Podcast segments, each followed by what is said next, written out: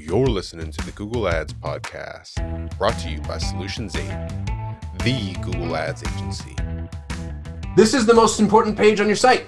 And it's not one page, it's all the pages. But the nice thing about ecom is you're building a um, kind of a, a functional template. The reason this is the most important page is because this is the page that acts as the landing page for your traffic. This is the page people actually land on. So what's really funny about this, especially for newbies, is they optimize the daylights out of their homepage and they pay as much attention as they possibly can to their homepage, and then the product pages end up being afterthoughts. Well, for all intents and purposes, the product page is the homepage as far as your customer is concerned. The product page is the homepage for that product, is the way to think about it. So you want to make sure that you're following all the rules necessary and you're spending time, the time it takes to optimize these pages. And We're going to dive a lot deeper into these. Go ahead, John. Oh, and just going to say, um, just as a in case anybody didn't know um, smart shopping can only drive traffic to the product page. So that's just a, a quick side note. Wherever that product lives and you can have a landing page built for that product. Um, that's different than all of your other product pages and that's the way to do that in the feed feed customization. But for the most part when you upload your feed or the feeds created through data feed watch or whatever it is um, smart shopping is going to send to that product page. So think about your main campaign is going to send traffic only to the to the product page isn't there one exception, John, with the videos? The smart shopping campaign allows for one video, and the video goes to the homepage. Yeah, the video uh, that's in the ads. Uh, so if you're a lot of times, what will happen is if you have a smart shopping ad, and that ad features imagery and video, and then the the the text, it's very rarely used. It's only used when it can't dynamically remarket a specific product to that and user. it's going to send them to the homepage. Right, right. And what's nice though is uh, since Smart Shopping sends traffic to the product page, and I don't want to say like all of it, but I mean, I don't even know how minuscule of a percentage that a person will land on a product page, and that isn't the product that is dynamically marketed. Usually, it's like if you have organic traffic that goes to your homepage and your contact pages and, and leaves, doesn't ever view a product. Dynamic remarketing will put a brand ad in front of them because they're remarketing to all of your website traffic, is agnostic of source. Hmm. So you'll have the videos, but it's not going to be it'll be other outside sources or other campaigns like search if you're just sending them to like a collection of product pages and they're not even but if they don't look at a product then hopefully google's not going to be remarketing to them. There's a ton of other people that are trying to dynamic, dynamically remarket to it. So there is an exception but it's i mean i couldn't even measure how often uh, a video in smart shopping would show bes- uh, instead of a dynamic remarketing product ad. Got it so product pages, the, the primary pages, make sure you're using products, titles and subtitles uh, where applicable, obviously. I think the gold standard for these are the folks on Amazon. They go a little too far. Um, you know, I mean, the product title end up really being the product description, but they've done a, a, an amazing job at um, identifying really unique ways of including keywords into product titles that that help describe what that product title is.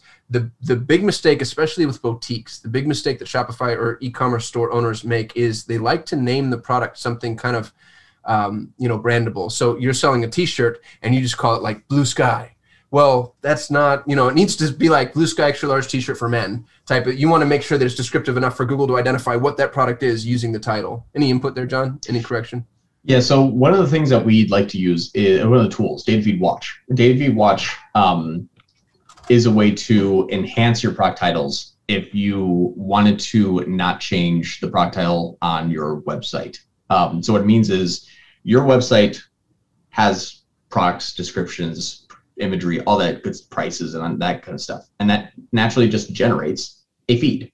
Now, depending upon your CMS, if you're on WooCommerce or if you're on uh, you know BigCommerce or if you're Shopify, there's varying ways of having that feed being generated. Um, what's nice about Data Feed Watch is let's say you wanted to have that very brandable title and you don't want to possibly um, I, I wouldn't say degrade it because that's not the right word but maybe you didn't want to you know change the branding of that of that product. And maybe you have great sales and you're just looking to add google. Um, if you have, and I, I always go back to that kind of black wall thing. If this was called midnight, you can keep it midnight on the website, but inside the feed it would be midnight, and then you can supplement it with other keywords essentially. So black leather wallet. Um, but you need to have that somewhere. Google is a self-learning algorithm. I know we we we touched upon this in the 3x Shopify, so I won't spend a ton of time on on that example. But Google is going to reward you with more traffic, and it can sometimes over reward you with bad traffic if you get too big. So if I said black leather wallet, best wallet for pants and you know, whatever it is, and I just start fluffing the title, um, black, red, yellow, blue, and, and it's like, yeah, I want just want to show up for all the wallets. You're going to get an influx of traffic that's going to be irrelevant. So pick a very honest title. I would that's the best way I can describe it. If you ever think you're going too far or not enough, just be honest. What is this? Is a black leather wallet? What is this? This is an Apple iPhone. This is a blue one gallon water bottle. You know, very, very simple. So make sure that your product titles are very clean because you're teaching a machine, and that machine is going to be a five year old. And they are just going to take everything you say literally. They don't understand sarcasm or anything like that. It's just going to be very literal. And so honesty and simplicity is key for Google, and especially you know for for your your website traffic as well. Product descriptions are going to be the second most important part of your of your uh, product page to Google, I should say. Product descriptions are supplementary to the title. So if I had a hair care product, and I've done this many times, uh, even for a couple hair care companies, and if your product has uh, not necessarily just hair care, but like a, uh, I would say there was one that was nail polish, but the nail polish company they prided themselves on not having the seven most toxic uh, chemicals inside of their nail polish. So we called the title, um, you know, red nail polish dash seven free, and it was seven free in the title, and then also in the description, it was said uh, this nail polish is free of the seven most common toxins, and then we laid out each one of the toxins inside of the description, so that anybody that is looking for um, sulfate-free nail polish, we win. Because it's nail polish seven free, free of sulfates and blah blah blah blah. So anytime that someone's looking for a specific type of, of nail polish that doesn't include one of those um, one of those those ingredients, we didn't put it in the title because that title would be ridiculous. It'd be you know red nail polish, sulfate free, blah blah blah blah blah. But we put that in the description because Google's going to take a hierarchy of your title and then your description, number one, number two, priority. So make sure that your descriptions are as descriptive as possible without being overly what we call kind of fluffed or stuffed. Was the keyword stuffing is actually the industry term. You don't want to have keyword stuffing in your descriptions because then you're just going to show up for a lot of random top of funnel, possibly exploratory, not ready to buy type of people that are searching. So your product description, you want to have it to be very explanative, but also think of keyword. This is kind of if, if anybody here has SEO experience, this is an SEO type of play. That the same the same engine that is scanning your page for SEO is the same engine that's scanning your page for shopping. And that's a big distinction because if you say, hey, I write a blog, well, when you're writing a blog for SEO, you want to have like the key term at least uh, visible four times in the first 200 words. It's the same engine. So you're, you're, you're using the same knowledge as SEO or content writing. If anybody has that type of background into your, your PPC because it's, it's, it's Googlebot, it's the search console, it's the same engine um, which is the reason why DSA works. So the product description, make sure that if someone is not knowing what they need, you explain in your descriptions what it is that they need. And it's a really cool thing. So black leather wallet, it's a title, but if someone isn't searching for black leather wallet, they might be looking at, um, you know, best wallet for jeans. And let's say your wallet is the best for jeans because it's super thin, it's not not bulky, it doesn't retain sweat, whatever it may be but place that inside of the descriptions. A non-bulky thin wallet that doesn't retain sweat. Because now when it says, uh, and that's best for jeans, because when someone says, you know, best wallet for jeans, Google says, aha, that's not your title because black leather wallet is your title, but that's your description. So let's let's match that user. Watching YouTube videos. Well, the way that Google gets so in depth is the reason why YouTube auto captions your um, your videos a, obviously because of the uh, Disability Act to make sure that everyone can be visible to, to YouTube.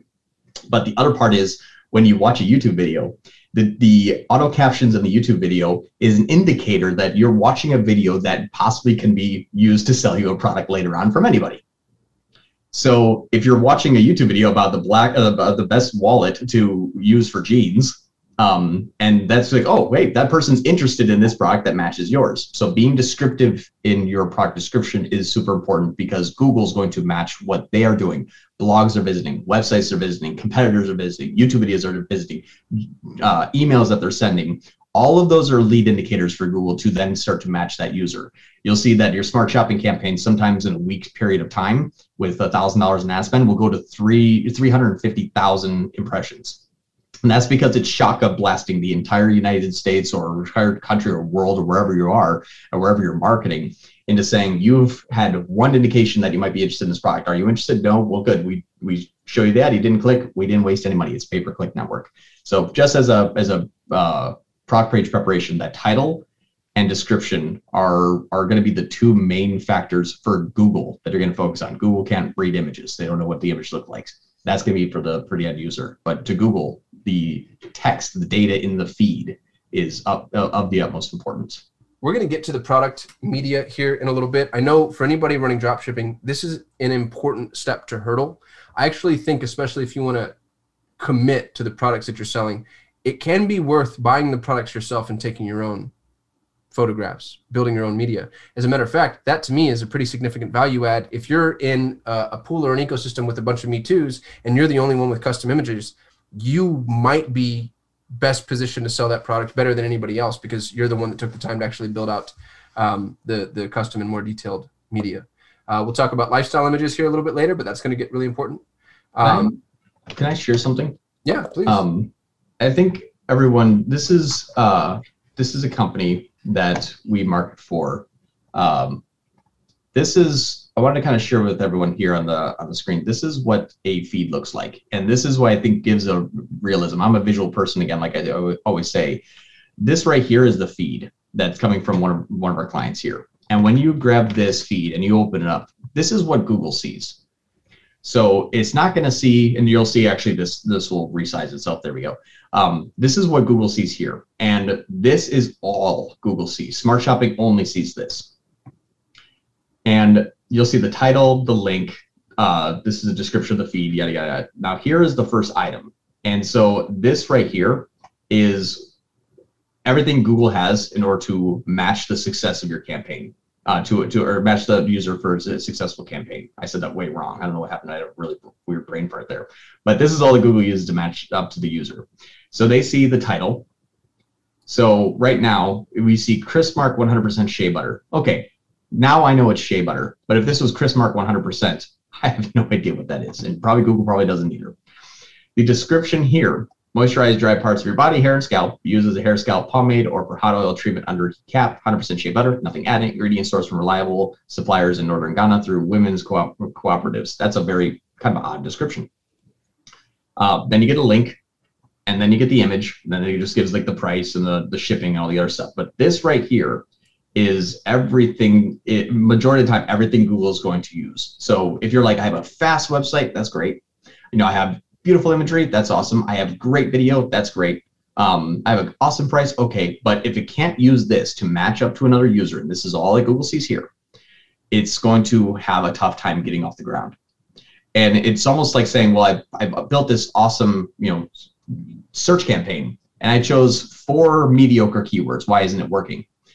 This is where like the possible four mediocre keywords will live is right here. So don't overlook your titles and descriptions because when you give it to Google, this is what Google's going to see. So if this doesn't have a lot of search traffic, or if there's not a lot of um, not a lot of easy to understand nouns in there, you're going to have like an amazing exfoliator to you know revitalize your essence. Google's I, Google has no idea what that is. So just make sure that you are very specific and use nouns that a machine can learn. And that's it sounds complicated, but it's actually just be honest about what it actually is physically, and that'll give you the best best result. Some asked a question in chat. Uh, is it worth getting custom images done? My knee jerk reaction is um, it can be, but we're going to show you how to do the images yourself. And we have quite a few clients that I think if you know, I'm thinking about George, John. I mean, he's got a he's got a big big company. He does all of his media himself, and I'm pretty sure he does it on a smartphone. Um, yeah, he's uh, he just started doing video uh, like two weeks ago. We got like our first two videos, and we've been using them for a little for about for, for two weeks now. Um, but he's going to be doing more more video. But his imagery, um, I'm thinking our ophthalmic client, yeah. they use manufactured imagery. Um, so if it's a, if I would cost prohibitive, I'd rather the money go to ad spend. And and people are so forgiving with with you know i mean it still needs to be good but it doesn't need to be ultra professional you don't need the best photographer in the whole wide world Here's Um, what's funny is for for your landing page, you want to have imagery that is is is quality looking. Google needs an image that big. you know, that's all that Google needs. But your landing page is going to be, need to be of quality. Um, custom imagery, I think, is most important for drop shippers or for high competition of similar products. If you don't have custom imagery and you're and you're using the standard stock photo from a drop shipper supplier, just know that everyone else is. Um, and that's why we also said lifestyle images are important too, because again, as we touched upon yesterday, that is going to be something that people can see themselves in there. But I think it's going to be most important for for drop shippers or when there is a high competition for very similar products. Um, if you have a unique product, you're going to have custom imagery. Um, if you have a product that is you know easily identifiable um, when someone sees it, but the image that was supplied to you is kind of odd, like it might be you know from an odd angle, then maybe you're like, hey, I just want to take a better picture of this. Um, I think you have a slide uh, about this already, but we we purchase with our eyes first, um, and that's kind of where on shopping, when you look at when your smart shopping ad features is featured in the shopping, and here's just a a small test. Um, I just googled red shoe. Um, you love red shoes I love red shoes. for as long It's as i know best. you that's been your example the red shoe and the wallet Yeah, I don't know why. It just I, I, I get I get stuck in my comfort zone. Um, you'll see here. There's two of them here that kind of stand out to me. Now it's against best practice, but the ones that stand out to me is this one here, and this one here. Now these are sort of lifestyle images. They're not. Lifestyle images would be the full person of the body walking through the city, whatever it be. But this is a still product imagery. But you'll notice that these are a little bit more unique than than this one. This one kind of looks like the drop shipper that just like put on the table, snap a picture, put on the table, snap a picture, and they're just pumping through them. This one looks like it took time, but you're also you know kind of getting a little bit of a a, a visual into oh that looks good with jeans. I have no idea how that one would look. So what? I was going to say doesn't google prioritize the white background though since they need the the primary image to be a white background They say that I haven't seen that. Hmm. and that's what's interesting. What Google says and what is actually seen um, is is sometimes a little bit different. You don't want people to get lost. You want them to know what else exists inside of your store. Um, we have everybody has this squeeze page mentality when it comes to driving traffic. That's I hate to say things are dead because it's just such a cliche, but that's dead. Um, generally, it takes 2.5 clicks and 3.5 pages before somebody's ready to convert. You need to expect that there's going to be return traffic. They're going to research, look, add to cart, leave, um, come back, etc. Get really comfortable with the fact that they're going to be traversing throughout your site, and then make your navigation such that it, it sort of equips them to do that. This, I think, is an upsell opportunity, a cross sell opportunity. It shows them what else is on your store. Um, and it also gives you the opportunity to brand yourself. In many cases, the second most traffic page you're going to see is your about page. And if you're trying to sell mission, vision, values, if you're trying to, you know, really sort of connect with them on a, a level that's just outside of your product, um, that's a that's a cool page to prioritize inside of your nested navigation too. So, uh, really strongly recommend investing in making sure that your navigation is clear, easy to navigate, and then also accessible throughout the site. And one of the best ways to do that is just breadcrumbs. And you'll notice that really good CMSs, I think most Shopify themes have this. Uh, they have the ability for you to have breadcrumb navigation so you can see like, oh, here's the home, here's the, the first category I click, the second one, the third one, and the product page that I'm on. So they can always find their way back without an issue. Uh, social proof, of course, goes without saying. I, I like social proof that's specific to the product. Um, so if I'm on a product page and I see somebody saying something that's just about the company, that's not nearly as uh, applicable um, or, or relevant, obviously, is product specific social proof. Uh, Pulling in reviews from Google on the page as well can be be very impactful. we've got two more bullet points. Clear call to action. This is one that it's easy to take this down as a note, y'all, and just like glaze over it and you know sort of forget this one later. If you don't tell people what you want them to do, they're not going to do it. Um, who wrote Story Brand? Donald Miller. Mhm. Donald Miller talks about this a lot. He says that when we communicate with customers, if you take the spectrum of, of communication from zero to 10, zero is, you know, grunts and loud noises, and 10 is like quadruple PhD. We tend to communicate with our customers on a six or a seven, which means that we assume a level of intelligence, which I think is you know, just means that we're empathic human beings. We need to be at a two or a three online. And it's not because people are stupid. They're not. This is the most educated consumer base we've ever had. It's because they're only partially paying attention. You know, you've got a fraction of a second before they know what they want to do and, and whether or not they qualified you, and they're doing a bunch of other things all at the same time. Uh, that's why you'll see the really successful e-commerce sites will say things like, click here to buy now, click here to customize your products, etc. We can glaze over that if we want to. I think you do it at your detriment. Let them know exactly what you want them to do next and don't skip steps. Let them know exactly what you wanted them to do next. So if they need to customize the product, then they need to click here to begin, you know, product customization. If they need to add something to their their shopping cart, they need to click here to add it to their shopping cart and make it really clear. Use the isolation effect um, because you want them to be able to see exactly what it is you want them to do, and make your customization options very clear. If you've got really robust products and they can do a lot of things with it, my soft opinion, this is anecdotal, I have no data to support it. John, you might disagree. I think you've got two customization tiers before I get bored and jump ship. Because if I have to choose, you know, I'll choose size and color.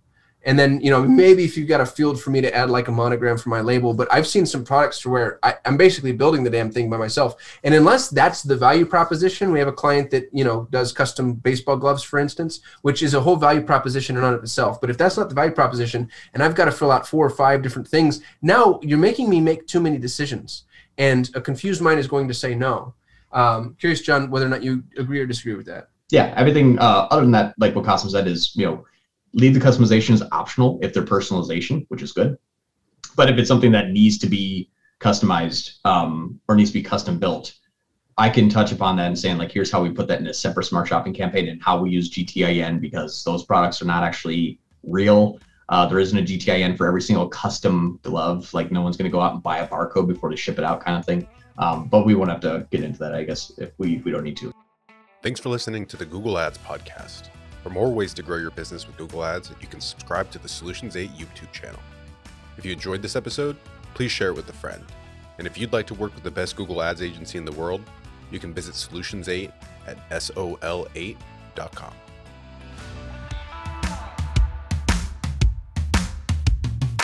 Kasim here. If you're running Google Ads, even if your campaigns are successful, my years of experience have taught me that there are almost always enormous improvement opportunities. Now, what if the best Google Ads agency in the world was willing to review your Google Ads campaigns for free and provide you with a comprehensive action plan, no cost or obligation? Notice I didn't say audit or evaluation, I said action plan. A bullet point by bullet point breakdown of exactly what needs to be done to improve your Google Ads campaigns. Yours to keep, no cost or obligation head over to sol8.com to get a free Google Ads action plan customized for your business. No strings attached. That's S O L 8.com. S O L, the number 8.com.